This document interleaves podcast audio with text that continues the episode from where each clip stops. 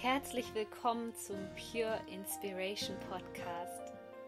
Deine Inspirationsquelle Nummer 1 für das Thema Selbstverwirklichung und spirituelle Persönlichkeitsentwicklung. Mein Name ist Sonja Koplin und ich helfe dir dabei, das Leben zu erschaffen, was du dir aus tiefstem Herzen wünschst. Ich wünsche dir jetzt viel Spaß mit einer neuen Podcast-Folge. Ja, hallo Sonja. Hallo, herzlich willkommen hier an alle Zuhörerinnen im Pure Inspiration Podcast. Ihr habt schon gehört, ich habe heute jemanden mit an Bord und zwar den Paartherapeuten Christian Hemschemeyer und wir haben heute ein mega spannendes Thema für euch vorbereitet, nämlich das Thema Spiritualität und Beziehung. Aber für alle, die dich noch nicht kennen, Christian, wer bist du eigentlich und was ist deine große Vision mit der Arbeit? Ja, also ich bin eigentlich äh, Psychotherapeut, Paartherapeut, habe so ähm, seit 2000 so ganz klassisch gearbeitet äh, in der Praxis und auch für Unternehmen und ähm, ja, hatte so einfach aus Interesse so einen YouTube-Kanal gegründet vor ein paar Jahren und ähm, ja, der hat sich dann immer, das ist immer größer geworden, das äh, Projekt und hat sich ja auch so ein bisschen ja, zu so einer Anlaufstelle für so spezielle Beziehungsprobleme rund um, weiß nicht, toxische Beziehungen, Narzissmus. Habe dann da auch ein paar Online-Produkte entwickelt und mache jetzt eigentlich das äh, fast nur noch. Und ja, was ist meine Vision? Ähm, ja, Menschen in bessere Beziehungen bringen, auch so diese spirituelle Seite von Beziehungen ähm, mit dazu nehmen und ja, einfach, dass man weniger Schmerzen hat in Beziehungen, ne, sozusagen. Ja super, super spannend, weil das ja gerade so gebraucht wird. Und meistens hat man ja dann einen persönlichen Bezug zu. Wie war das bei dir? Also wann hat das angefangen, vielleicht auch in deinem Leben, wo du gedacht hast, also das kann jetzt unmöglich die Beziehung sein, die ich noch ein Leben lang so weiterführen möchte? Oder wie war da dein persönlicher Bezug zu diesem Thema Spiritualität?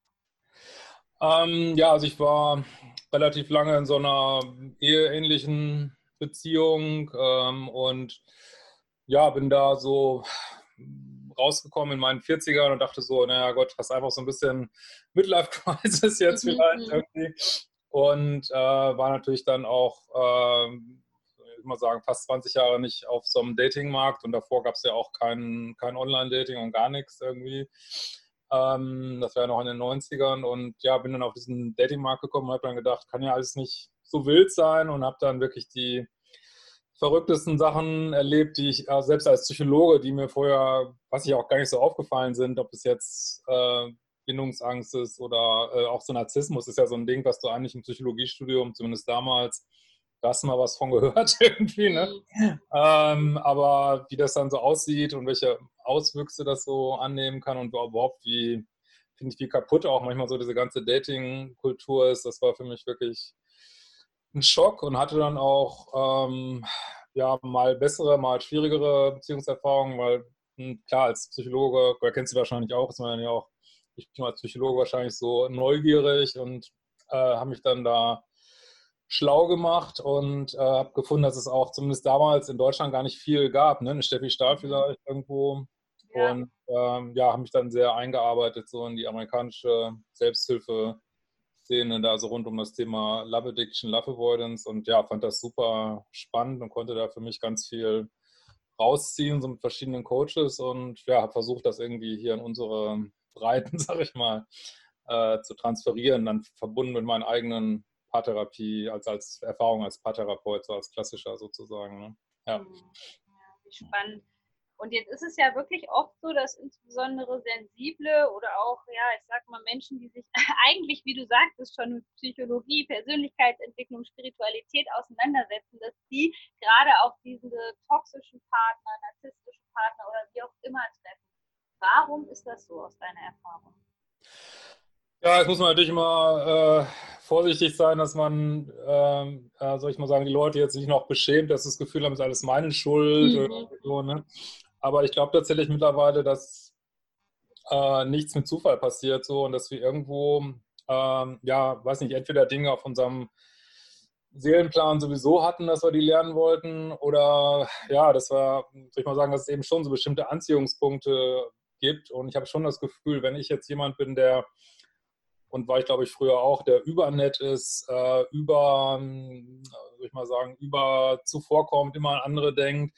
Irgendwie scheint das eine Anziehung zu geben mit Leuten, die ja genau das Gegenteil sind. Ne? So unternett, sag ich mal, äh, egozentrisch, egoistisch und so fast, äh, als wenn man so ein bisschen das Gegenteil dann anzieht, damit vielleicht theoretisch beide lernen könnten, aber der, ja, ich nenne die aber Beispiel ganz gerne mal Pluspol, Minuspol, aber diese etwas egozentrischeren Menschen, die haben es da manchmal schwer äh, mit dem Lernen. Und aber letztlich glaube ich schon, dass ähm, also wenn ich zum Beispiel ein Thema habe mit, ich kann nicht so gut für mich sorgen, irgendwie so, oder ich finde, oder mal ganz platt gesagt, ich finde mich blöd, aber andere finde ich tendenziell gut, dann passt dazu scheinbar jemand, der andere blöd findet und sich selber total toll irgendwie so. Ne? Ja. Ne? Und das scheint dann irgendwie so zu matchen auf so eine ganz schräge Art irgendwie. So, ne? Und das kann man psychologisch herleiten, das kann man eben aber auch, finde ich, äh, spirituell herleiten, dass man ja eben einfach, ja, wie soll ich mal sagen, wenn man, nehmen wir mal an, man hat sich vorgenommen, Mut zu entwickeln in diesem Leben, ja, dann geht das nicht, wenn du nicht mal Angst empfindest irgendwie, ne? Du musst irgendwo, ähm,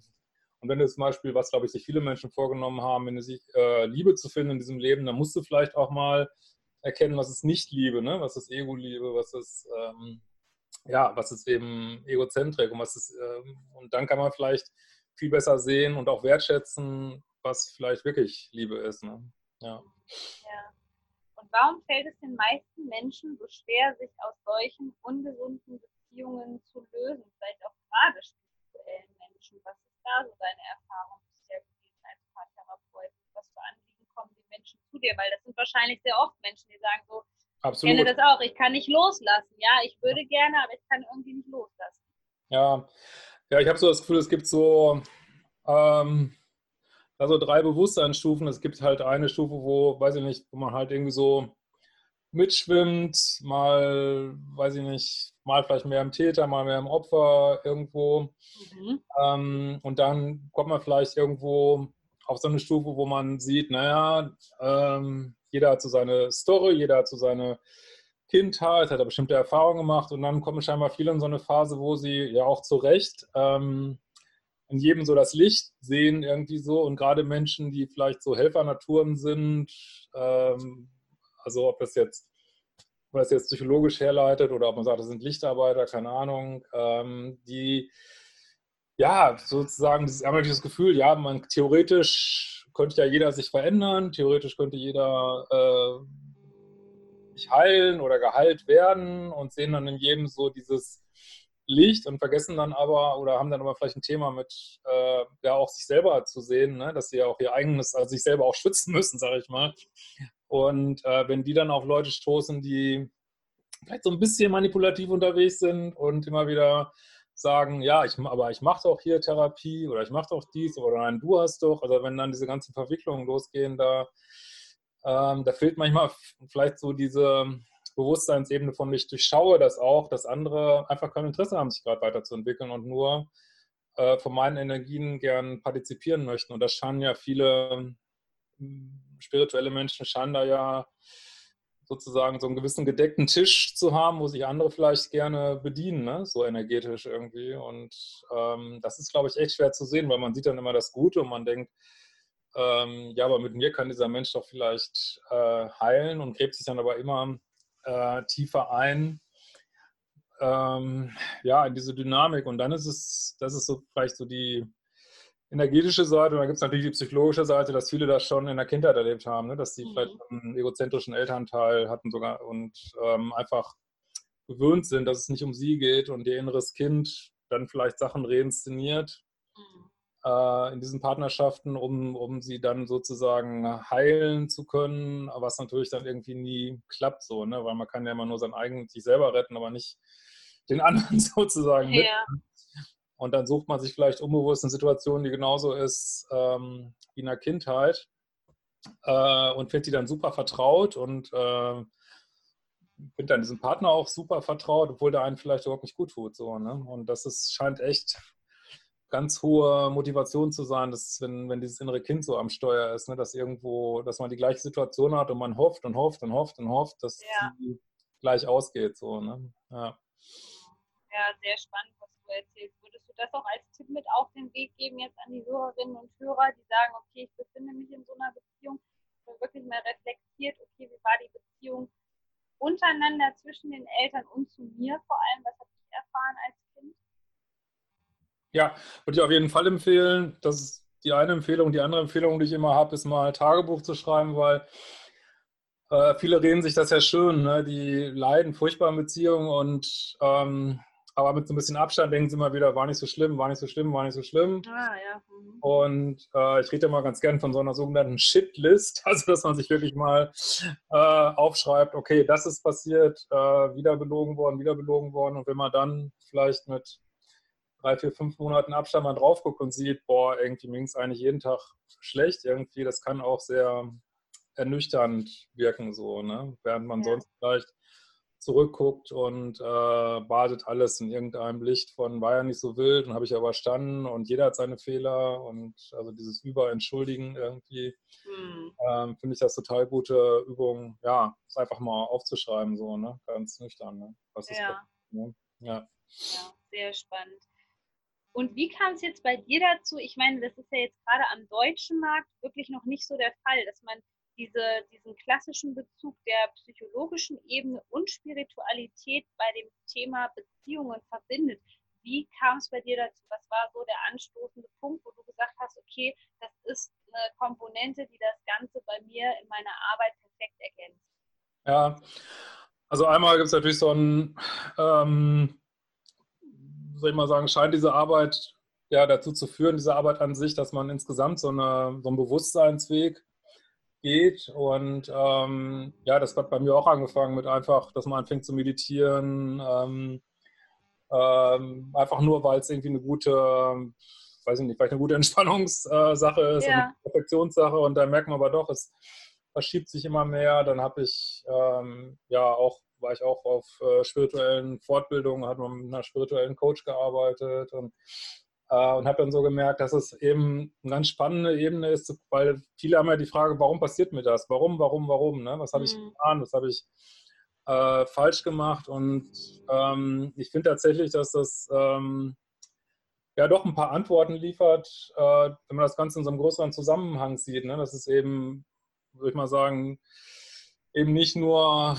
äh, Glück ist oder Pech ist und das, also diese ganze Idee von, dass wir unsere Realität eigentlich ständig selber generieren und manifestieren. Mhm. Ne? Das finde ich halt einen super spannenden Gedanken und auch sehr tröstlich, weil der irgendwo, äh, soll ich mal sagen, einem das Gefühl nimmt, man ist irgendwie bestraft vom Schicksal mit irgendwelchen yeah. Horrorbeziehungen. Ist zwar manchmal auch eine bittere Pille, dann zu sagen, hey, ich muss Verantwortung für mein eigenes Leben übernehmen. Das ist ja auch ein Problem häufig bei, also sehe ich auch bei Menschen, die in solchen Beziehungen waren, dass sie dann äh, soll ich mal sagen, zu sehr in diese Opfermentalität rutschen. Ne? So, ah, ich mhm. bin, ich bin äh, weiß ich nicht, äh, ich bin missbraucht worden, ich bin dies, kann ja auch sein, ne? wird auch so gewesen sein, nur wenn man da zu sehr drin verharrt, ja, und dann immer ist auch wieder eine Verantwortung abgeben ne? an, äh, an den anderen. Und also das finde ich einen ganz spannenden Prozess und irgendwo scheint ja auch, äh, ja, gehen ja viele davon aus, dass auch weltweit eigentlich gerade so das Bewusstsein sich so ein bisschen ja. anhebt. Und wenn man das alles so miteinander verbindet, dass immer mehr Leute da so ein bisschen wacher werden, bewusster, finde ich das einen super spannenden Prozess. Ne? Ja. Mhm.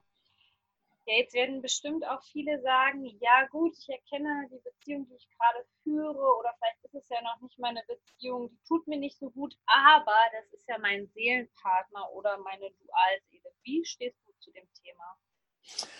Ja, das ist ja eine ganz äh, spannende Frage. Also da, da, sind ja wirklich viele mit beschäftigt und ähm, also ich könnte mir schon vorstellen, dass es sowas also dass die Leute, denen wir begegnen, dass das irgendwo ähm, Seelenkumpel sind irgendwie oder dass es auch vielleicht auch bestimmt ist, dass man bestimmten Leuten begegnet. Aber äh, die Gefahr ist halt immer, dass sich in diesen toxischen Beziehungen, ich sage mal ganz gerne, keine Beziehung fühlt sich so richtig an wie die falsche. Ne? Also dass sie sich so super vertraut mhm. anfühlen und dann sagt man, ja, es ist mein, äh, mein Seelenpartner. Es kann natürlich sein, dass man irgendwo ähm, vielleicht eine karmische Geschichte da abarbeitet, weiß man nicht. Aber ähm, das heißt auf gar keinen Fall, dass man sich, äh, dass irgendjemand will, dass man sich weiter missbrauchen lässt in Beziehungen. Mhm. Das mache ich dazu dann immer. Und äh, das, äh, und insbesondere wenn man so an Dualseelen denkt, also finde ich persönlich immer kann mir schlecht vorstellen, dass ein anderer Seelenanteil von mir äh, sozusagen mich selber fertig machen will. Irgendwie, das finde ich immer schwer. Ja. irgendwie so, ne? also, das stimmt, ja.